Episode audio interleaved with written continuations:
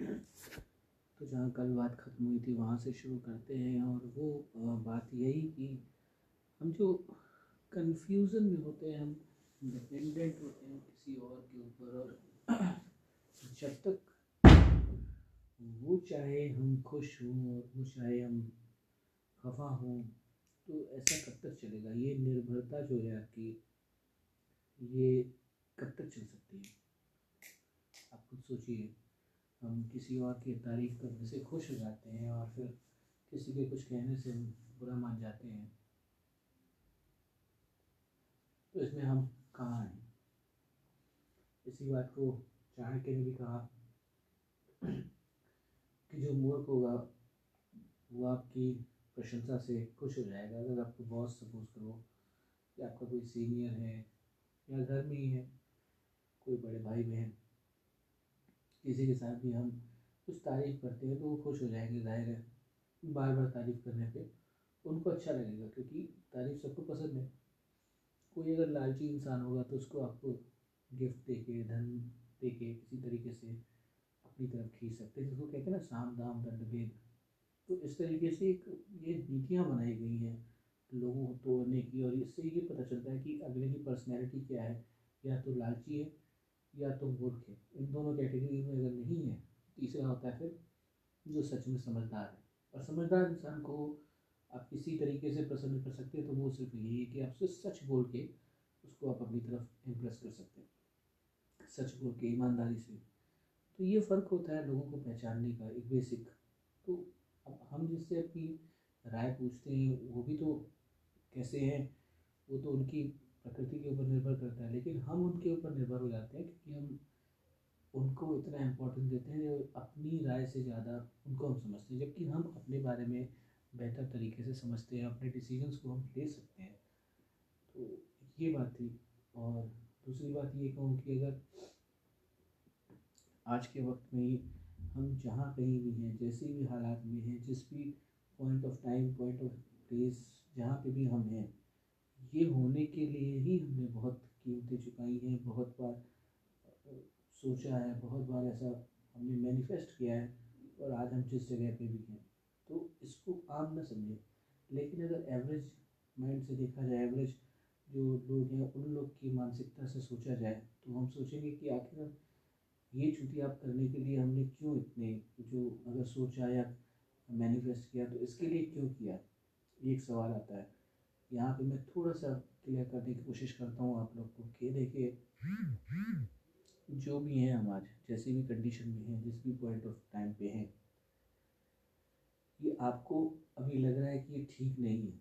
लेकिन आप अपने मन से एक कल्पना कीजिए आप जो सबसे बेहतर आपके जीवन में अगर कोई रिप्लेसमेंट मिल सकता है किसी और इंसान के साथ, भारत की बात करते हैं, बाहर की बात नहीं करते हैं, भारत में ऐसा कौन इंसान है जिसकी तरफ़ आप बनना चाहते हैं? ज़्यादातर लोगों को लगेगा कि भाई अंबानी बन जाते हैं, मुकेश अंबानी, उसके बेटा आनंद अंबानी और ये सब। तो ये बन के आपको लगता है कि आप खुश होंगे। जबकि एक सामाजिक ढांचा जो बनाया गया आप थोड़ा सा गौर कीजिए, जो सामाजिक ढांचा बनाया गया है, इसके अनुसार इनको एक महत्वपूर्ण माना जा रहा है, महत्व दिया जा रहा है, जिनके पास धन है, जिनके पास पावर है। तो उनको इम्पोर्टेंस दी जा रही है, क्योंकि सामाजिक स्ट्रक्चर कुछ इस तरीके का बनाया हुआ है।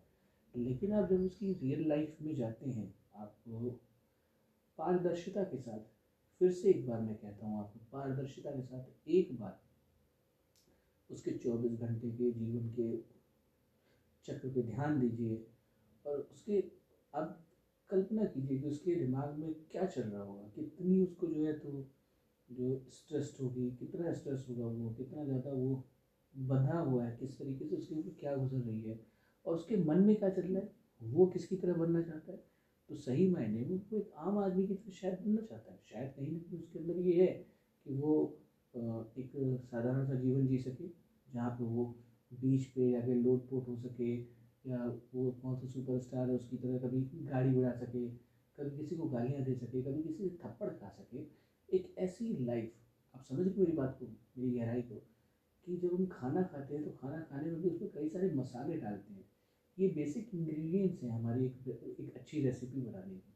तो ये छोटे छोटे मसाले होते हैं। अब किसी को ज़्यादा स्पाइसी पसंद है, किसी को ज़्यादा मतलब नॉर्मल पसंद है, किसी को तीखा, किसी को मीठा, जैसे कहीं खट्टा डालते हैं मिंट कहीं गुजरात में मीठा डालते हैं तो हर तरह का अलग अलग खाना है रेसिपीज़ हैं तो सबकी अपनी पसंद है। साउथ में आप देखिए तो उसका अलग तरीका होता है तो हर तरीके की अपनी अपनी रेसिपीज़ हैं रेसिपीज़ को हम नहीं बिगाड़ सकते। तो लेकिन वो पसंद वाली बात है किसके साथ क्या किसी लेकिन कोई ऐसा होगा जो कहे कि मुझे बिल्कुल मसाला पसंद नहीं चावल उबाल के दो दाल उबाल के दे दो दैट्स इट मैं ये खाऊँगा। किसी को होगा ऐसा लाइफ तो अगर आप सोचो अगर इतनी सिंपल लाइफ है तो क्या मज़ा? तो जीवन में ये जो इंग्रेडिएंट्स डालने के बाद आपके जो फेवरेट इंग्रेडिएंट डालने के बाद आपकी जो रेसिपी बन के तैयार होती है ये आप, आपका जीवन है। और इस जीवन से हम फिर करते हैं कंप्लेन हम इस बात की तुलना करने लगते हैं कि हम ऐसे क्यों नहीं, हम वैसे क्यों नहीं? और फिर इसके हिसाब से फिर एक सामाजिक ढांचा बनता है। क्योंकि ये सामाजिक ढांचा निर्भर करता है सुख सुविधाओं के ऊपर, डिपेंड करता है कि हम कितनी लग्जरियस लाइफ जीते हैं। इन सारी चीज़ों पे हमारी सामाजिक प्रतिष्ठा क्या है? इन सब चीज़ों को लेकर डिपेंड करता है हमारा जो हमारे जो सामाजिक जो पैरामीटर है, जिसके अकॉर्डिंग हम किसी को सोचते हैं कि हम ऐसे होने चाहिए। जबकि ये सही मायने में ठीक नहीं है। तो सुखों के लिए एक ये माना गया है। अब यहाँ पे मैं अपने ही कोट को एक बार वो करना चाहता हूँ कि जो सच्चाई है तो सच्चाई है फैक्ट यही है, दोनों तरफ़ से रख के देखना चाहिए कि ओशो ने एक बार कहा कि ये जो मुल्ला नसरुद्दीन है, उसके फादर की डेथ होने वाला मतलब एक्सपायर होने वाला था उस टाइम पे उसने उसको बुलाया और बोला कि मैं अपनी पूरी लाइफ का अगर निचोड़ कहूँ तो वो तुमको सिखा रहा हूँ आज। इस चीज़ को गौर से समझना तो उसने कहा, बोलो भाई। उसने कहा कि पैसा, रुपया, धन, दौलत, ये सब कुछ नहीं होता किसी काम का नहीं है तो मुल्ला नसरुद्दीन तो मुल्ला नसरुद्दीन ही था। उसने कहा कि भाई, ठीक है, आपने मुझे ज्ञान दे दिया, अब मैं भी एक ज्ञान देता हूँ आपको। बोले, बोलो। तो कहा कि ठीक है, पैसा, रुपया किसी काम का नहीं है, लेकिन कहा कि पैसे, रुपये से भी तुम सिर्फ़ दुख ही खरीद सकते हो, सुख नहीं खरीद सकते, कुछ ऐसा बोला है उसने। उसने कहा ठीक है, दुख ही खरीद सकते हैं, लेकिन अपने पसंद का दुख तो खरीद सकते हैं ना हम। कहने का मतलब इस तरीके से गरीबी में तो हमें वो अपनी पसंद का दुख ही नहीं मिलने वाला। तो आप ये देखिए, आपको मैं कह रहा हूँ, आप जो मेरी बात सुन रहे हैं, अब मुझे पता नहीं है कि आपकी क्या लेवल है, आप डॉक्टर हैं इंजीनियर हैं, आप किस पेशे से आते हैं, आप किस किस फैमिली से हैं की कास्ट क्या है, मुझे कुछ भी नहीं पता। लेकिन मैं एक बात कहना चाहता हूँ आपसे, वो ये कि आप देखिए आपकी जो स्थिति है इससे बुरी स्थिति वाले कितने लोग हैं? उनके नीचे कितने उनके नीचे कितने उनके नीचे कितने? जो सबसे नीचे हैं जो बिल्कुल ही आप देखेंगे कि ग्राउंड लेवल के बंदे हैं उनकी लाइफ पे एक बार नज़र डालिए। जिनकी लाइफ पे कोई नहीं नज़र डालता एक आ, मैं आ, सोने चांदी की दुकान को लेता हूँ एक कपड़े की दुकान को लेता हूँ किराने की दुकान को लेता हूँ उस पर काम करने वाले एक लड़के की लाइफ को लेते हैं। ज़्यादा नहीं उसी की लाइफ उसी की लाइफ में आप देखिए, वो सुबह को उठता है ब्रश करता है, वो अपनी पानी की जो बाल्टी होती है, उसको भर के वो पानी कहीं और चलाता होगा, क्योंकि उस लेवल के लोगों की जो जो घर होते हैं, उनमें कितनी परेशानियाँ होती हैं। आप सोचिए, वो जो वहाँ से लेके आ रहा है अपनी बाल्टी को, पानी को ले जा रहा है, छोटे छोटे सामान को लेके ऊपर चढ़ रहा नीचे जा रहा है, कभी लाइट नहीं है उसके घर में, कभी उसके पास कपड़े धोने के लिए, कपड़े सुखाने के लिए उसके पास जगह नहीं है, उसके पास पैसे नहीं है, उसके पास बेसिक फ़ोन नहीं है, उसके पास फ़ोन की एक घर के लिए जो चीज़ें होती हैं, वो सब नहीं है, हो सकता है उसकी, वो अपनी पसंद की चीज़ों को खा भी नहीं पाता हो पिज़्ज़ा खाने के लिए सोचना पड़ता हो, उसको बाहर से रेस्टोरेंट में बर्गर खाने के लिए उसको एक कोल्ड ड्रिंक पीने के लिए भी शायद सोचना पड़ता होगा, एक बात कह रहा हूँ। तो ऐसी लाइफ को आप देखिए कोई क्यों ऐसी मैनिफेस्ट करेगा? सीधी सी बात है, हर कोई कहेगा, ये पागल है, ये बेवकूफ़ है। लेकिन जब आप उस लाइफ में जाते हैं तो वो छोटे छोटे वो फन होते हैं। वो भी तो उसके अपोजिट ही है ना, किसी चीज़ की हम अगर एक पॉइंट देखते तो उसका दूसरा पॉइंट भी देखना चाहिए। वो छोटी छोटी हैप्पीनेस एक फ़ोन मिल गई तो कितना खुश हो जा रहा है वो छोटी सी। जैसे कि हमारे साथ बचपन में होता था, आप देखिए अपने आप को ऑब्ज़र्व कीजिए कि हम जितने छोटे थे, हमारी मानसिकता उतनी ही छोटी थी। कि हम छोटे मतलब छोटी छोटी चीज़ों को लेकर कितने खुश हो जाते थे, कहीं घूमने जा रहे थे नए कपड़े लेने मतलब नए सॉक्स भी ले लिए, नए किताबें ले ली, कुछ भी ले ली तो कितनी खुश होते थे। आज की तारीख में आप आईफोन ले रहे हैं बड़े बड़े गैजेट्स ले रहे हैं, कुछ कोई प्रॉपर्टियाँ खरीद रहे हैं, पैसे इन्वेस्ट कर रहे हैं, लेकिन कभी दिल से आया कि आज दो लाख रुपये आपने शेयर मार्केट में कमा दिए या फिर कहीं से आपकी इंसेंटिव आ गया सैलरी आ गई, कुछ भी एक ऐसा काम हुआ तो खुशी नहीं है। वजह क्या है? क्योंकि उस सूक्ष्मता को समझ चुके हैं कि ये ज़्यादा देर रहने वाली नहीं है। ये थोड़ी देर के लिए बस ख़त्म हुई और ख़त्म होना ही है, उसको तो मालूम ही है कैसे अच्छी चीज़ें खाने का शौक़ होता था, वो सब चीज़ें ख़त्म होती जा रही हैं। क्योंकि जैसे जैसे लोग मैच्योर होंगे, उनको ये चीज़ समझ में आएगी कि ये बहुत छोटी चीज़ है। लेकिन जब ये सारी चीज़ों अब अवेकनिंग हो जाती है, इंसान को ये समझ में आने लगता है कि बाद में असल में हम जो कर रहे हैं और ये कितना कीमती मोमेंट है, कितना जो कहें कि मुद्दतों से मांगा हुआ ये पल है और इसको जी लें तो आपको एहसास होगा कि वाकई में इस पल की बड़ी कीमत है, बड़ी कीमत है। क्योंकि आप यहाँ से भी देखिए, एक दूसरा भी इसका तरीका है इस चीज़ को देखने का और वो ये। एक लाइफ का साइकिल का मुझे बताइए एवरेज आपके हिसाब से कितनी होनी चाहिए? साठ, सत्तर, अस्सी साल। एक ओके लाइफ अस्सी के बाद तो लाइफ क्या ही होती है आपको मालूम है। दस, पाँच साल और हो गया तो हो गया और वो भी क्या हालत होती है इंसान की? तो अस्सी साल से लेके चलिए साठ, सत्तर, अस्सी साल की।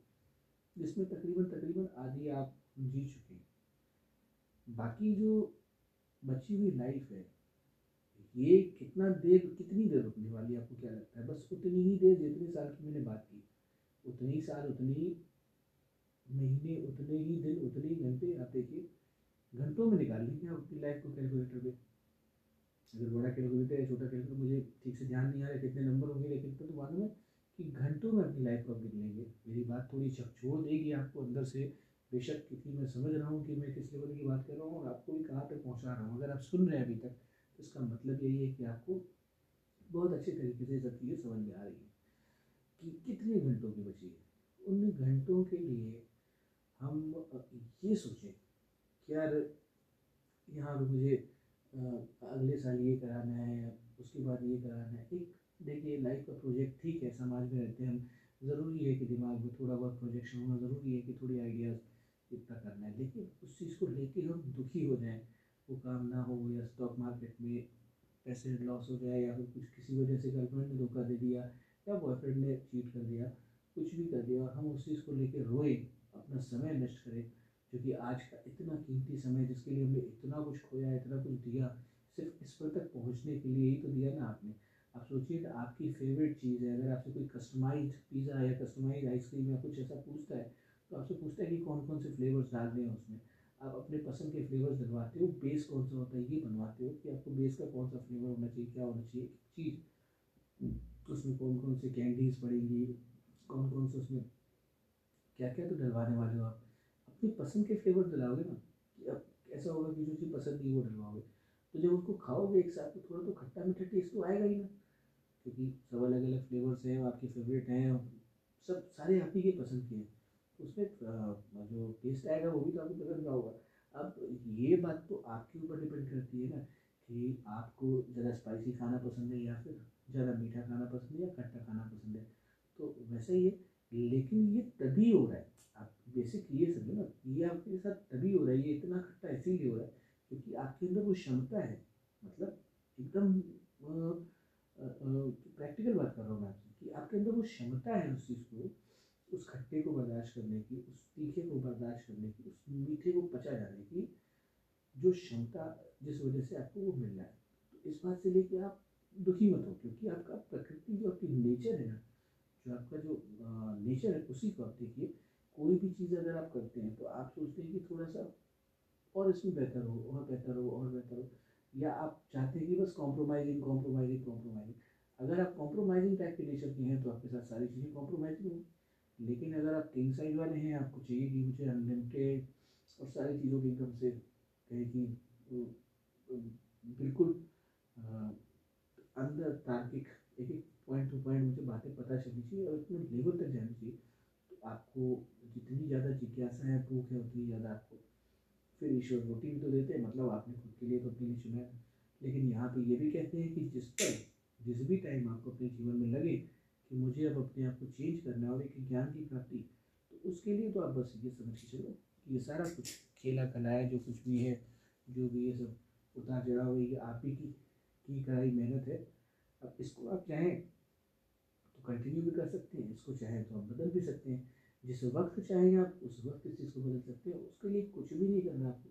सिर्फ़ आपके जो जो जो आपके अंदर जो सात रथों के जो दिमाग, जो आपके अंदर जो मन है ना, जो चढ़ा चल रहा है, उसकी गति को समझना है कि वो असल में आपको अपने मतलब ड्राइव कर रहा है कि आप, ये तो आपको पक्का मालूम होगा कि आप अपने मन को नहीं ड्राइव कर पा रहे हो। तो आप अपने मन के द्वारा ड्राइव हो रहे हो। आप बेसिक यहाँ से समझो कि आपको मन के द्वारा ड्राइव हो रहा हो। तो मन के द्वारा अगर ड्राइव होना है तो ये भी तो सोचेंगे कि मन भी तो कहीं ना कहीं से ड्राइव होता होगा।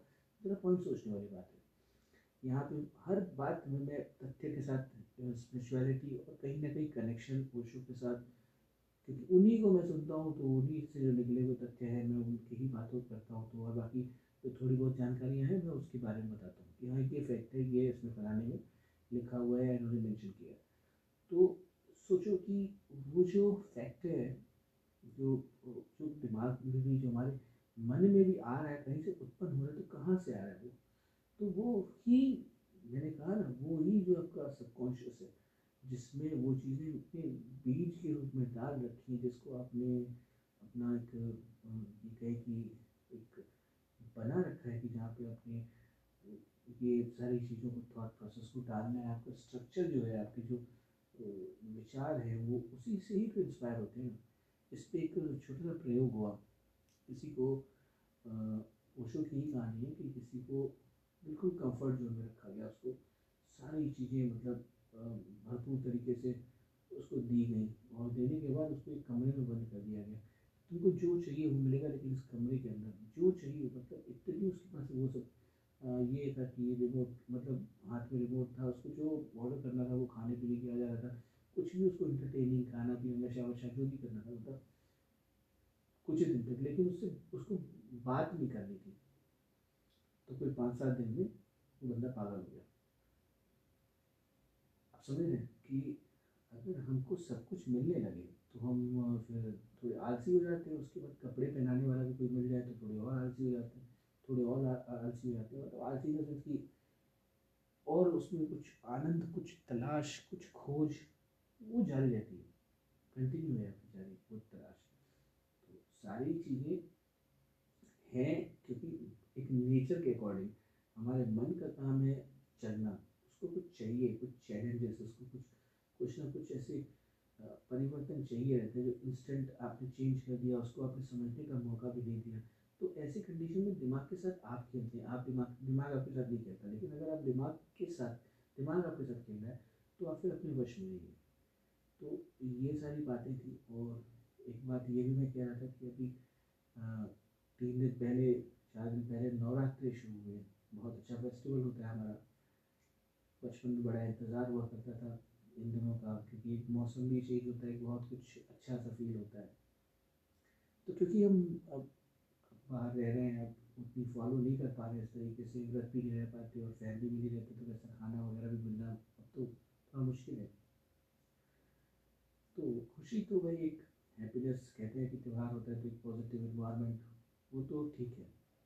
लेकिन सही मायने में मैंने नवरात्र की जो स्वागत किया, वो दो दिन पहले किया जब मौसम बिल्कुल सही चेंज हो गया था। दिल्ली एनसीआर का आपने देखा होगा कि बिल्कुल ही मौसम चेंज हो गया। उस ठंडी हवा को जब महसूस किया अपने बॉडी पे, अपने रो, रोए जो हैं मेरी बॉडी के जो ये बाल जो मेरे छोटे छोटे कण मतलब बॉडी के स्किन के जो पॉइंट्स हैं, उन सबको मुझे महसूस हुआ, वो ठंडी हवा का झोंका और मुझे याद है कि मैं कितने दिन से इस हवा के लिए तरस रहा था। और एक बड़ी अच्छी अनुभूति हुई। तो ये जो जो प्रेजेंट मैं कह रहा हूँ, जो आपको इस समय लम्हे की बात बता रहा हूँ, ये भी ईश्वर के होने का एक प्रमाण सबूत है, एक उनको प्रत्यक्ष ईश्वर हैं उनकी ही ये जो होने की ये जो अनुभूति है तो उनका धन्यवाद, उनके उस हर पल का धन्यवाद। जब इस ग्रेटिट्यूड से हम भर जाते हैं तो हमारे साथ कुछ भी ऐसा नहीं है जो जो हमें रोके, जो हमें किसी वजह से स्टॉपर्स दे अपनी लाइफ में। पर हम हैप्पीनेस की तरफ़, एक सुख की तरफ़ हम आगे बढ़ते हैं। आगे बहुत सारे और भी ऐसे पड़ाव हैं जिनको हमें शायद अपने जीवन में पार कर पाएँगे, इस जन्म में करेंगे, शायद अगले जन्म में करेंगे, क्योंकि यही कहा गया है जन्मों के बारे में, जो मैंने जो सुना क्योंकि जन्मों के बारे में तो मेरा कोई पर्सनल अनुभव नहीं है।